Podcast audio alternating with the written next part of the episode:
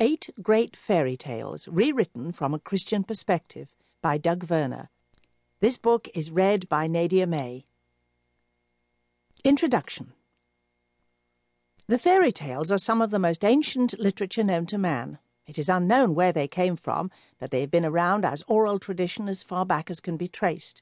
They were told and retold for centuries and spoke of man's fate, his trials and tribulations. They express man's fears and his hopes and help children deal with the mysteries of life. A child's fear of the unknown was given life in the simple fairy tale. The basic message was the conflict between good and evil. The fairy tale was concocted to instruct the child that it is in his best interest to be good and avoid evil. In the fairy tale, every evil has a contrasted good, and the good prevailed most of the time.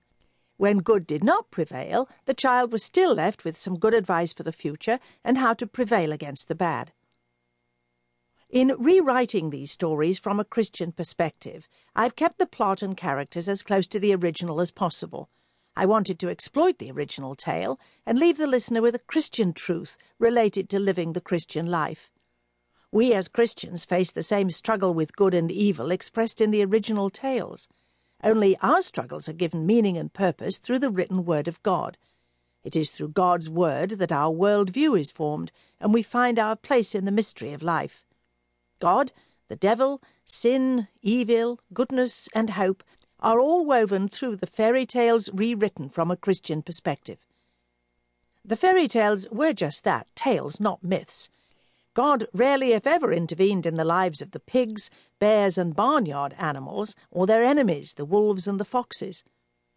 In the rewritten tales, though, we see God's people living out their lives as Christians and finding God's intervention and manifestation in their circumstances.